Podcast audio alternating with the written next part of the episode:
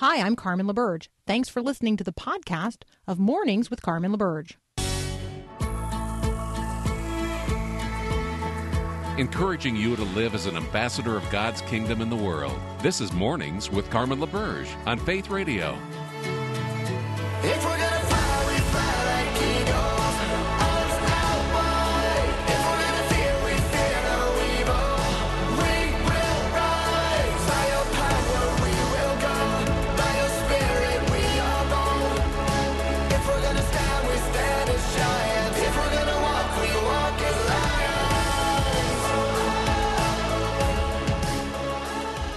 All right, again, uh, it is the 18th of March. I'm Carmen LaBerge. This is Mornings with Carmen. You may or may not be listening in the morning, so I recognize that. So, good day, good evening to you, however you're listening, wherever you are. I so appreciate your including me um, and sharing this time together. So, thank you, thank you, thank you, thank you, thank you. I count it a total privilege. Um, I am lifting up prayers today for all of the families um, involved in. Uh, I got. I mean, they're not all involved in in this head-on collision that took place in Texas. So let me find a better way to say this. All of the families affected um, by this head-on collision that took place in Texas. Nine people were killed. Two University of Southwest uh, students remain in the hospital. Um, the 13-year-old boy who was driving the pickup truck.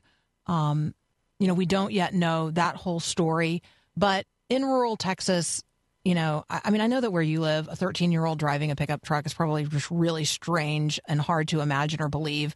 Um, that's actually not really that hard for me to believe, having lived for a number of years in uh, in rural Texas. Those farmed market roads um, are used pretty frequently by um, farm families. You know, we don't know the story of this 13 year old boy. What we do know is that surely he has a family that's not only grieving his loss today, but grieving the loss of uh, of all of the lives taken when the pickup truck he was driving crossed the center, um, m- you know, lane marker, um, and and hit this uh, van head on that was transporting students from the University of the Southwest. That is a small Christian college. It has an enrollment of about 1,100 students. Um, and so we want to be praying for the University of the Southwest. We want to be praying for the families of all of the students and the coaches um, who died in this uh, terrible accident. Um, and we want to be praying for the family of the 13 year old um, who was driving. I also, you know, I want to pray for all the first responders. Um, I want to pray for the people in whatever the closest local community is. Um, I want to pray for people in all of the towns that will be uh, having funerals for very young people.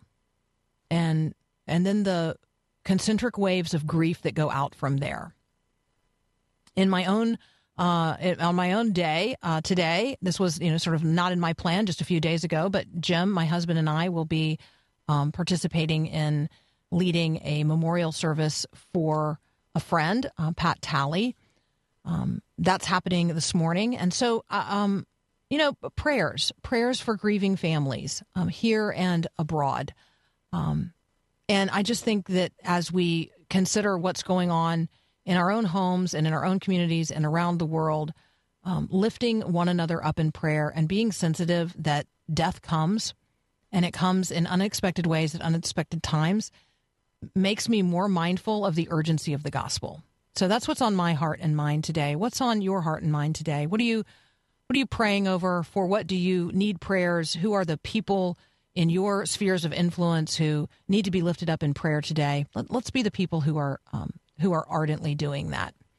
Um, we have uh, Adam Holz. He joins us next. He joins us every Friday to talk about media headlines. I really wanted to ask him this question, um, which of course is not a real question, and so let me say that in advance. But here's the question I wanted to ask Adam. Hey, when can we expect the release of the next installment of the COVID 19 series? We hear that it's called Stealth Omicron Variant.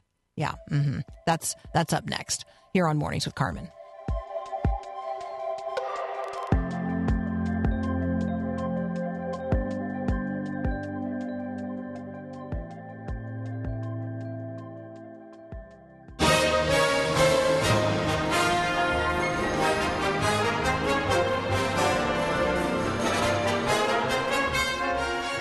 Joining us now, Adam Holz from Focus on the Families Plugged In. You can find what we're talking about today at pluggedin.com. Welcome back, sir.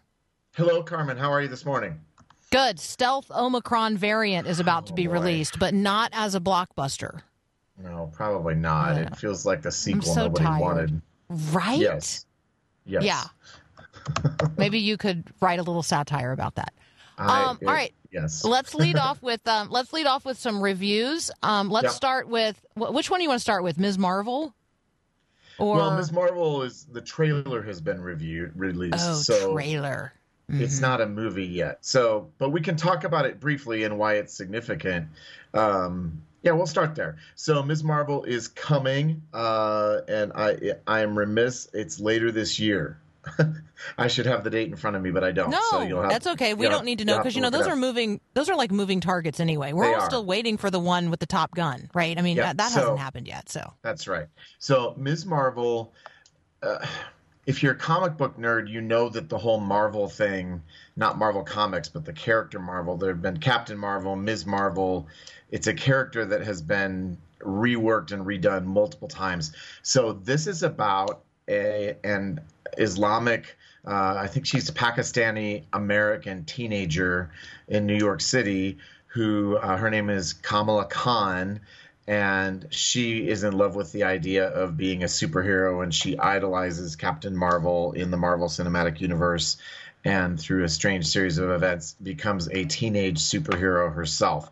I think that this is significant because we continue to see Marvel take um, classic characters and rework them with some kind of a a gender or cultural swap. You know, we had Hawkeye became female. We had Nick Fury went from being white to black, and this is significant because she is the first Islamic superhero that we will have seen in the Marvel Cinematic Universe. So I, I think it's going to be interesting just to see what they do with her character. Um, but there's a lot of buzz about it, and I watched the trailer. The trailer looks super fun. I mean, she looks like a, a really engaging character. And I think the significant thing is I think that she is going to appeal to a younger audience, which is, you know, potentially both good and bad. So we'll keep an eye on that one. the the response and reaction um, of the Muslim world is going to be interesting as well. I mean, that's It just a be, whole nother yeah. whole nother layer to that conversation.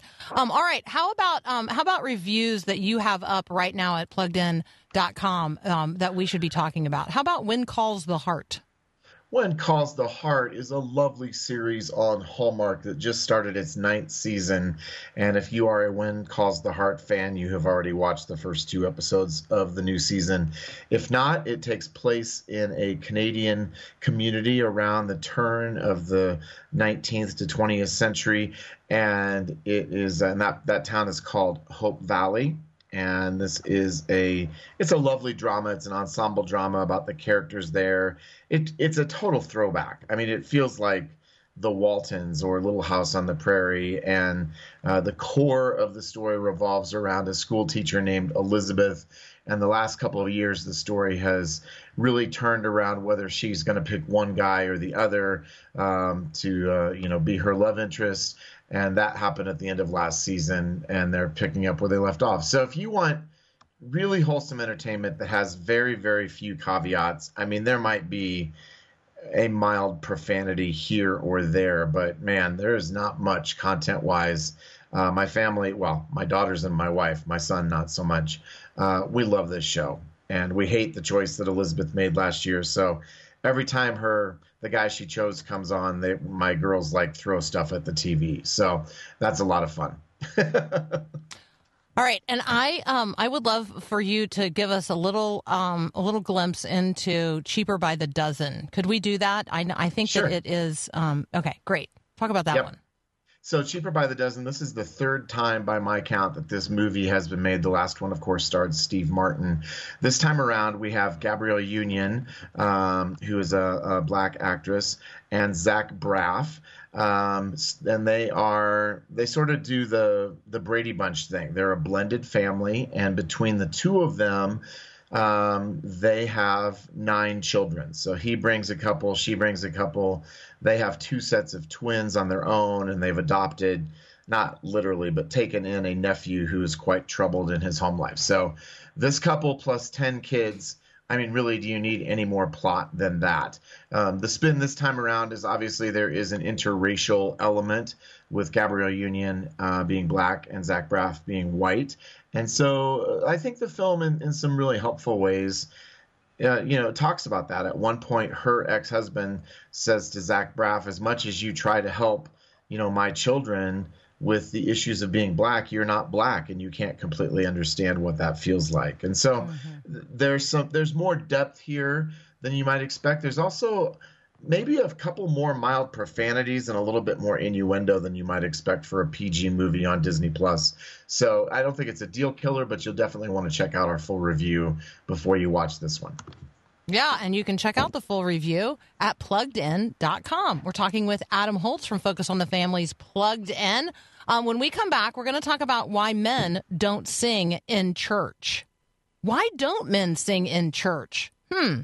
We're going to find out next here on Mornings with Carmen. I'm gonna be joyful. Yes, I am. Yes, I am. I'm gonna be joyful. All right, let me go ahead and uh, tell Adam uh, Holz from Focus on the Family's Plugged In that we have a listener question about a 2019 movie called Mr. Jones, which, uh, let me just go ahead and say, Mr. Jones um, is a uh, 1930s storyline from the Ukrainian famine. It has very distressing scenes. That's uh, that's one of the things I know about it. So um, we might have to circle back around to that conversation because it has not been reviewed at pluggedin.com, but it does lead us uh, to ask the question about the kinds of movies that families are um, turning to and media that families are turning to in the conversations related to the theme of war and this war in Ukraine specifically. Um, but Adam, I want to talk with you about an article that uh, that you read that resonated with you why men don't sing in church. So, first of all, do you not sing in church? Because I know you go to church because your wife Yeah. works at a church. Um, so, uh, so talk about this.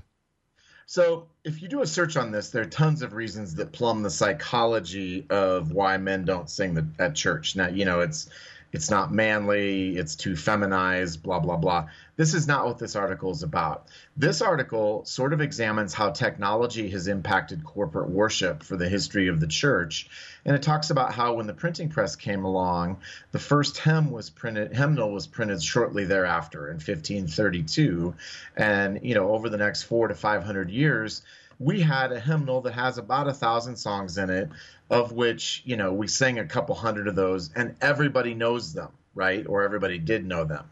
And then it, makes the point that starting about 20 to 30 years ago, we began to project lyrics on screen.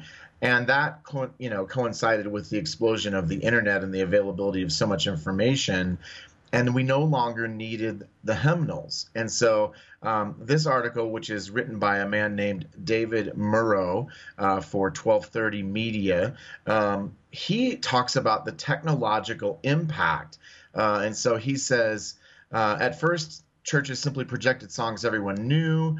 But then that began to change. Worship leaders realized they could project anything on that screen, so they brought in new songs each week. They drew from the radio, the internet, worship conferences. Some began composing their own songs, performing them during worship, and selling them on CD after church. In short order, we went from 250 songs everybody knows to 250,000 songs nobody knows. Um, and honestly, that resonated with me. I love our worship pastor. Uh, I think he's a remarkable person and a remarkable musician. But I would say most of the time, I have I have never heard most of the songs that we sing, and and so I'm disenfranchised. And I grumble to my wife, and she says, "You're 51. It's not for you. Don't worry about it. You know, man up, be mature. Stop complaining about the worship. blah blah blah." um, but I think this is real, and I think that that we have the impact of technology here. Um, in one hand, it enables people's artistry and creativity, but on the other hand, it's just another example of how we have moved from even in Christendom a monoculture where we have a shared experience to something that's really, really, really fragmented, and only a few people maybe are insiders and know the stuff. And I think when it comes to singing um, having familiarity with those songs is really important. And if we're unfamiliar, we probably are not going to have a deep emotional connection with them. So, weirdly enough, I have really gravitated toward our traditional service because we do music that I actually know. So there you go. Hopefully, I won't get in trouble by my wife or my church, but that's my my true confession this morning. Well, I am feeling this in real time um, today because I am helping uh, Jim, my husband, um, officiate at a funeral of a friend, and it, and the and the funeral is going to take place, or the memorial service is going to take place at the funeral home, and I feel really confident um, that the songs that have been selected um, will be sung by potentially two of us standing up front. Um, Uh-huh. And I'm I'm not a singer, right? But the reason that I say that is they're not they're not particularly familiar, or the um or the arrangement of the one that is familiar. I mean, Amazing Grace is really familiar. If you're going to sing it at a funeral, you ought to sing the traditional one because you have the best chance of the most people knowing it. Like it's Right. one thing to know the words; it's another thing to know a contemporary arrangement of a, of a song. Um, Right. And so, when we think about the ways in which we gather together for worship um, in our own communities on on Sunday mornings, um, but then when we try to gather with others in um, in events of corporate worship, weddings and funerals topping the list here, um, whether or not there's congregational singing is now a real question. And if Right, there's well- not, and, and if there's not going to be congregational singing, then what kind of singing is there going to be? Well, exactly, exactly, and you know, I, I think it's hard to even have this conversation without just sounding like a cranky old person who's out of touch and And I am and, cranky you know, and old. Okay. doesn't like you know the youth, which is basically my wife in a very gracious way tells me it's not about me, and it's not about me. Worship isn't mm-hmm. about me, and I would also say that I think sometimes we look to worship songs to give us a certain feeling. Um, I like that feeling, but I also would say that worship ultimately is not about having a feeling or experience. It's about expressing, you know, my relationship and my gratitude and my sense of wonder at my God. But all of the things being equal, if I can choose songs that help me have a feeling or that don't, I'm going to go with with the first category. Um, so you know, we could have a long conversation about that philosophically, but but I think that it's interesting in in a way how technology and how the internet and how our cultural values continue to influence the ways that we worship together. And I think that the point here is that we don't necessarily have a shared worship culture or experience, perhaps the way that we did even 20 years ago. completely agree and it is a significant conversation um, so yeah thank you for teeing that up for us to talk about today um, all right um, an observation um, by a listener circling back around on the question about the mr jones movie um, Yeah. uh, listener Matt saying, "Oh, I didn't. I, I wasn't suggesting it for families. Clearly not family friendly."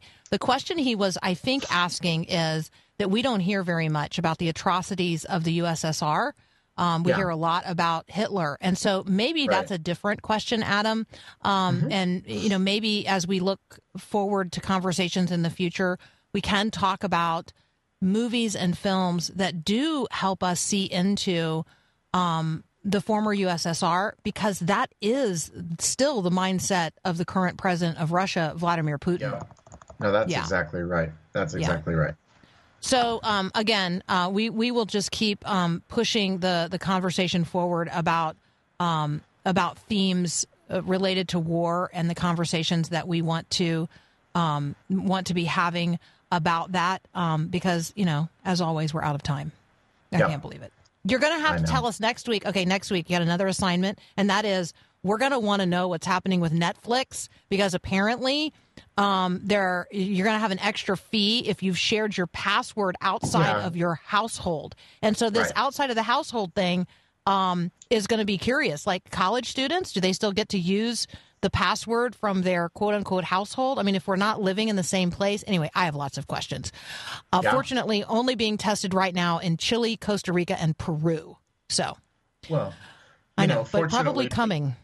You know, there's a discussion there to be had just about our sense of entitlement and at what point does sharing become stealing? So there are Yes. ethical questions here.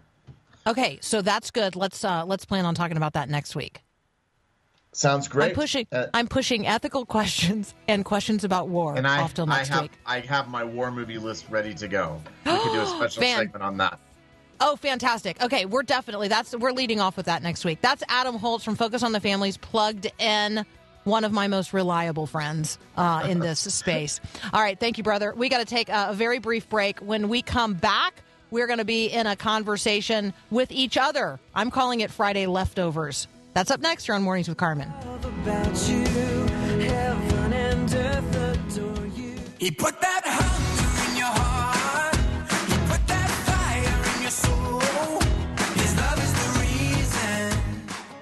Well, good morning again, or good afternoon, or good evening. Uh, Matt just texted in that he gets to listen during his 20 minute drive to work, but then uh, he and his wife listen uh, later on the podcast to the rest of the program. And so, uh, good morning, Matt, but then also good afternoon or good evening to Matt and his wife whenever you're actually listening to this on the Faith Radio app, or you can always get it at myfaithradio.com. Um, so, love it. Uh, I love that uh, we get to spend this time together, and I genuinely appreciate it.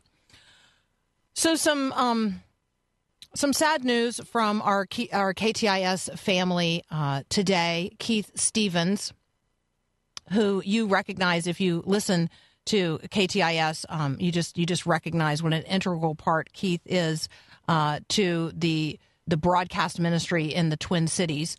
Um, Keith's uh, wife Sue passed into the arms of Jesus early uh, Thursday morning. Um, Keith and Sue were high school sweethearts, and uh, she's a woman of just tremendous joy, um, and they just deeply, deeply uh, loved one another in sickness and in health, and then ultimately until death uh, did them part. Um, and so, uh, thank you for praying with us for Keith and his four sons today, and and all of those who will be, uh, you know, personally affected by this loss. Um, when we when we think about the things that are happening, and we and they and then those things get personal. Um, we pray in a different way. We feel the headline news in a different way. Um, and things just got personal in Ukraine because uh, news just hit really close to home, particularly for people living in Minnesota. James Whitney Hill was uh, a native of Minnesota, known to his friends and family as Jimmy or Jim. His sister Cheryl Gordon posted on her Facebook page that her brother had traveled to um, uh, uh, Ukraine, months ago from Driggs, Idaho, in order that he could support his partner. Her name is Ira, while she was receiving medical treatments there. And they became trapped in the city by war. Uh, James uh, or Jimmy refused to leave Ida. And so um, he was going. Uh, he was going to try to, you know, meet some of their physical needs. He was one of the people standing in line, standing in line in Chernihiv, waiting uh, for bread when Russian snipers uh, aimed and killed ten of them, and Jimmy Hill's body was uh, was found uh, among the dead in the street. And so, um, not only have we lost members of the journalistic community, um, we have now lost an American citizen who was in Ukraine, um, refusing to leave the side of the woman that he that he loved. And so, um, I just think that it brings into real relief for each of us um, the challenges that we face in life and death. And ultimately, it all comes home. You're listening to Mornings with Carmen. I'm Carmen LaBerge, and we'll be right back.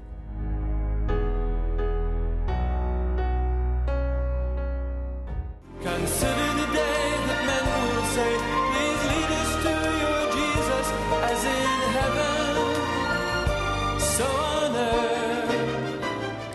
As in I think often uh, we we consider the headline news of the day, and as we seek to bring the mind of Christ uh, to bear, you know, we're we're heavy. There's a heaviness, and I recognize that, and I um, so I want to I want to briefly address that here as we enter into a weekend where I expect the headlines coming out of Ukraine to continue to be god awful.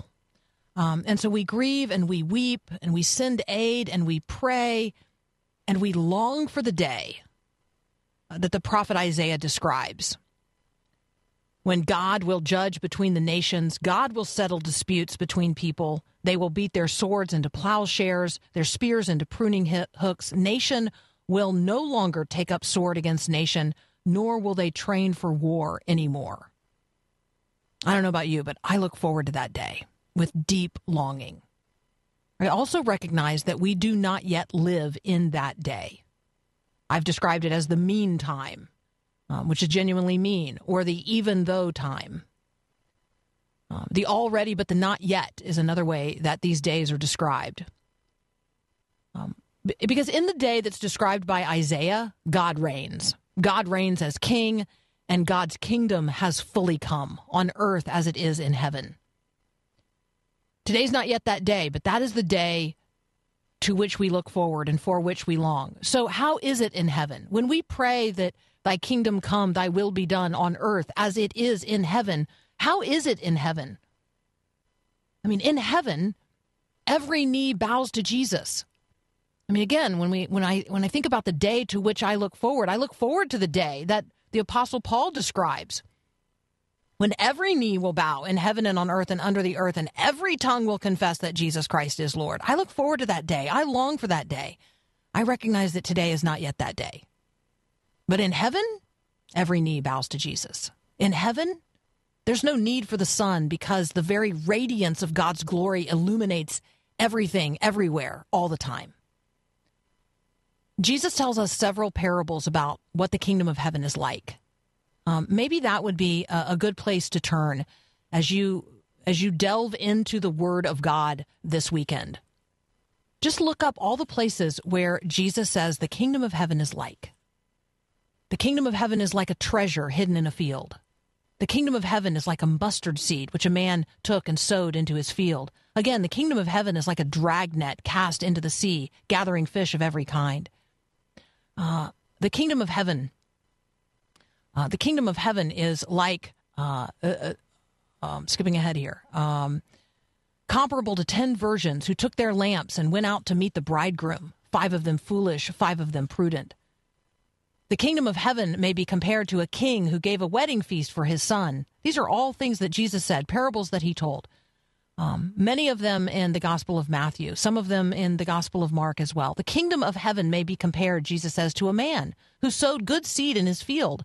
But while his men were sleeping, the enemy came and sowed tares among the wheat and went away. But when the wheat sprouted and bore grain, the tares became evident as well. The kingdom of heaven, uh, the kingdom of God, the kingdom of heaven is like a man who casts seed upon the soil. Um, the kingdom of heaven is like. Jesus gives us lots of indications of what the kingdom of heaven is like. And so um, we're not left without resources when uh, when we consider the King and the kingdom of heaven. When we consider how we pray, "Thy kingdom come, Thy will be done on earth as it is in heaven." When you consider what's coming and what God has revealed, life is going to be like. Um, and when you consider the realities between here and there and here and then, having a sense of what the kingdom of heaven is like enables us and equips us to then be ambassadors of that king and that kingdom.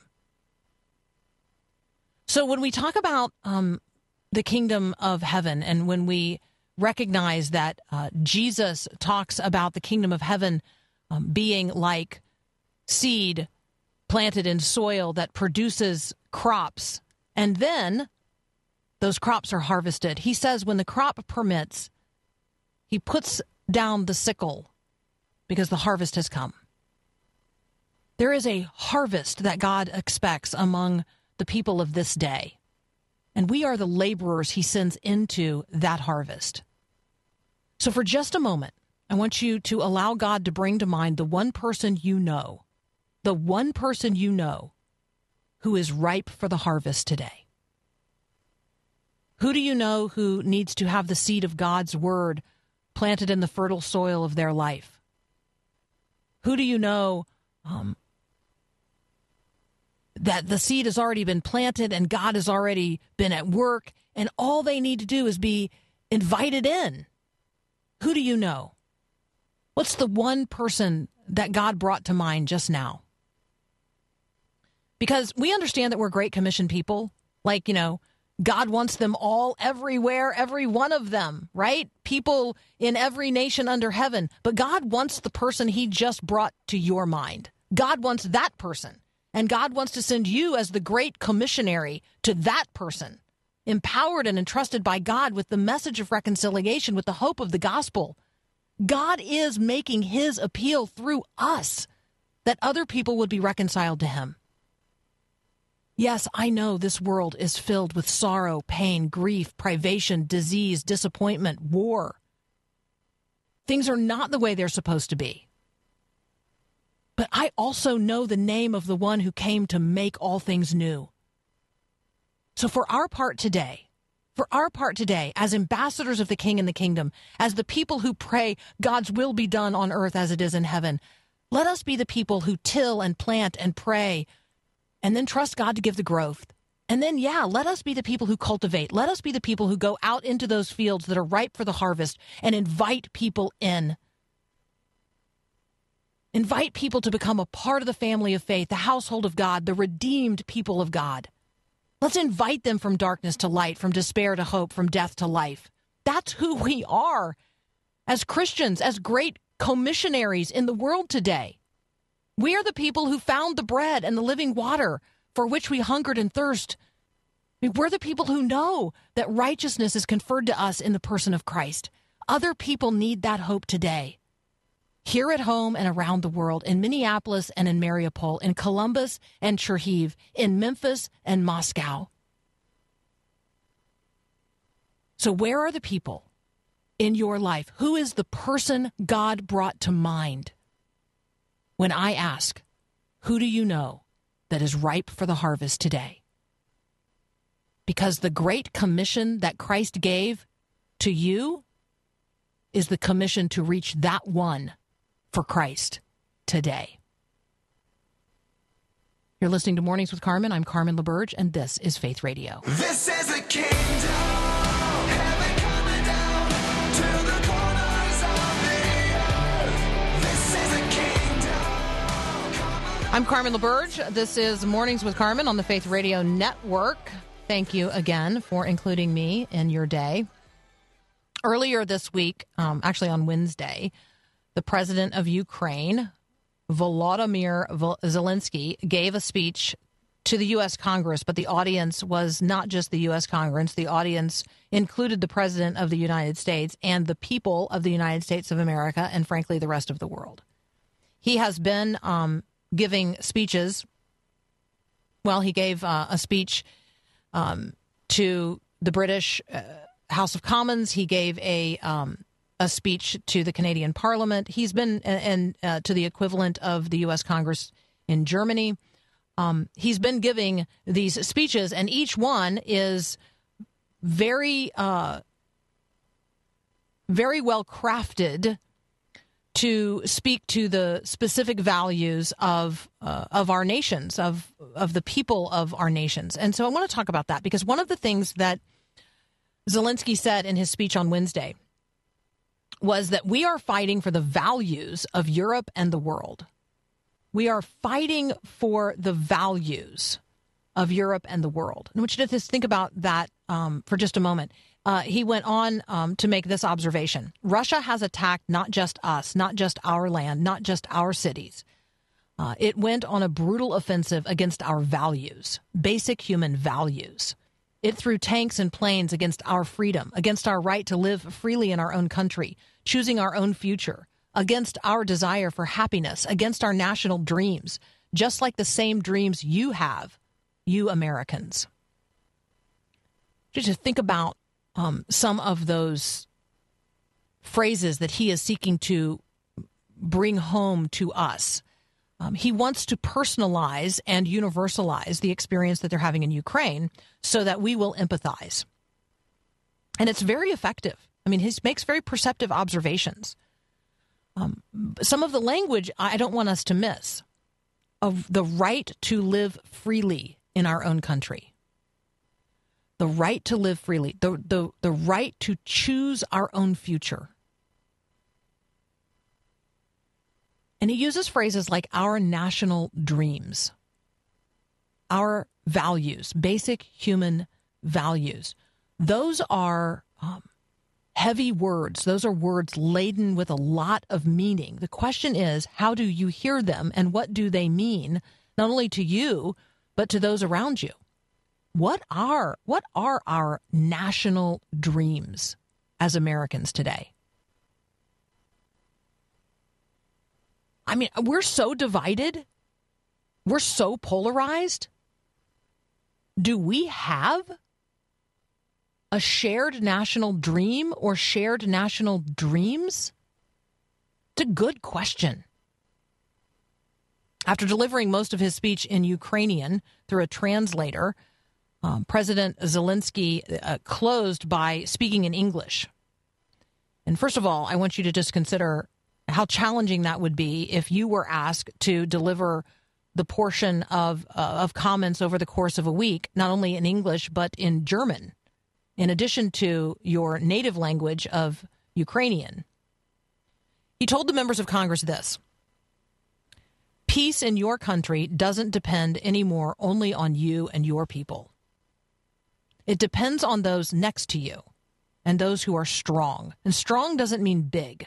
Strong is brave and ready to fight for the life of his citizens and citizens of the world, for human rights, for freedom, for the right to live decently and to die when your time comes and not when it's wanted by someone else, by your neighbor. There is a lot in this uh, in this portion of the speech.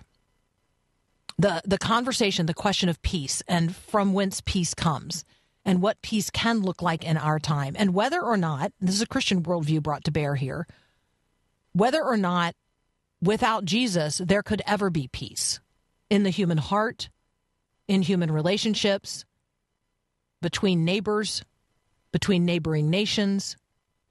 Can there be authentic peace without Jesus?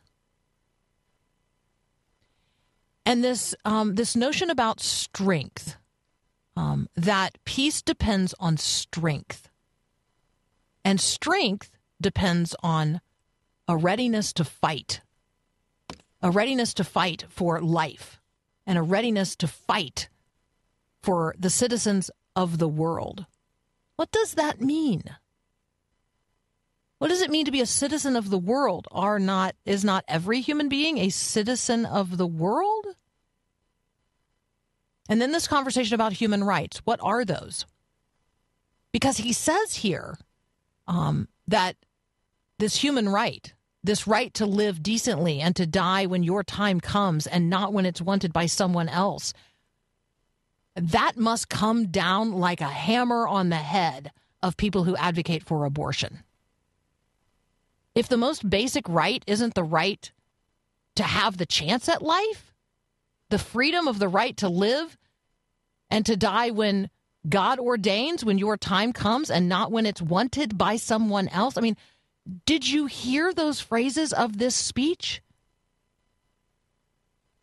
Can you leverage them in your conversations with others about life and peace and what it means to be a citizen, not of the world, but a citizen of the kingdom of heaven? There were um, a number of other uh, lines in Zelensky's speech that are worth lifting up, um, particularly where he quotes uh, Dr. Martin Luther King um, and the conversation about justice. It gives us an opportunity to talk about what justice means um, and what justice means from a biblical worldview and how that only comes um, from a believing people in the midst of, uh, uh, of a believing uh, I mean, uh, in the context of belief. So, um, I recognize that this speech was historic. I also think there are a lot of questions to be asked um, about the intersection of the the themes used, the values amplified, and the reality that many, many people in America and around the world no longer have the um, the the moral system out of which to even have these conversations. They're not operating out of a set of values that enable them to have the kinds of conversations that Volodymyr Zelensky is asking us to have. Most people are simply operating out of their emotions, which is what makes the two and a half minute video that he included so powerful and so impactful. So, as you're talking with folks over the weekend and praying, Thy kingdom come, Thy will be done on earth as it is in heaven, let's be weaving into those conversations, conversations about um, what peace really is and from whom it comes. You're listening to Mornings with Carmen. I'm Carmen LaBerge, and this is Faith Radio.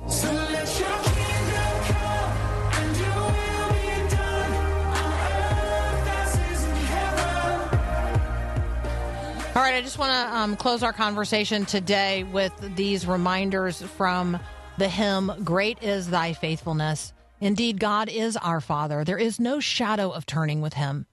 He doesn't change, His compassions never fail.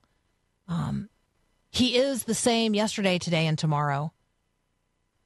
His mercies are new every morning.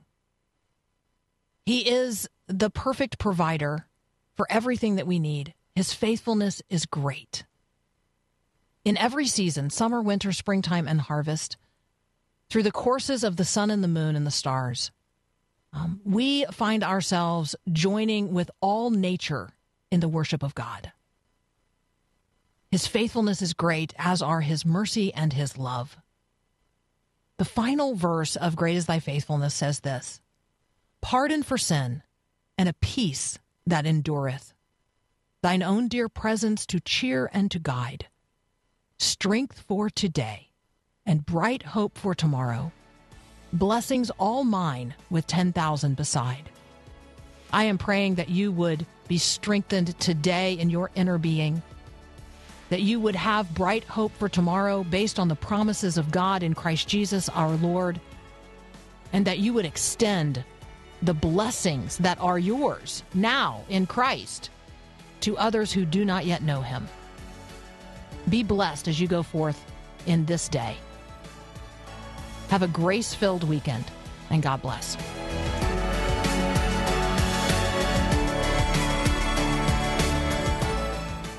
Thanks for listening to this podcast of Mornings with Carmen LaBerge from Faith Radio. If you haven't, you can subscribe to automatically receive the podcast through iTunes or the Google Play Music app. That way, you never miss an episode. It's also available anytime at myfaithradio.com.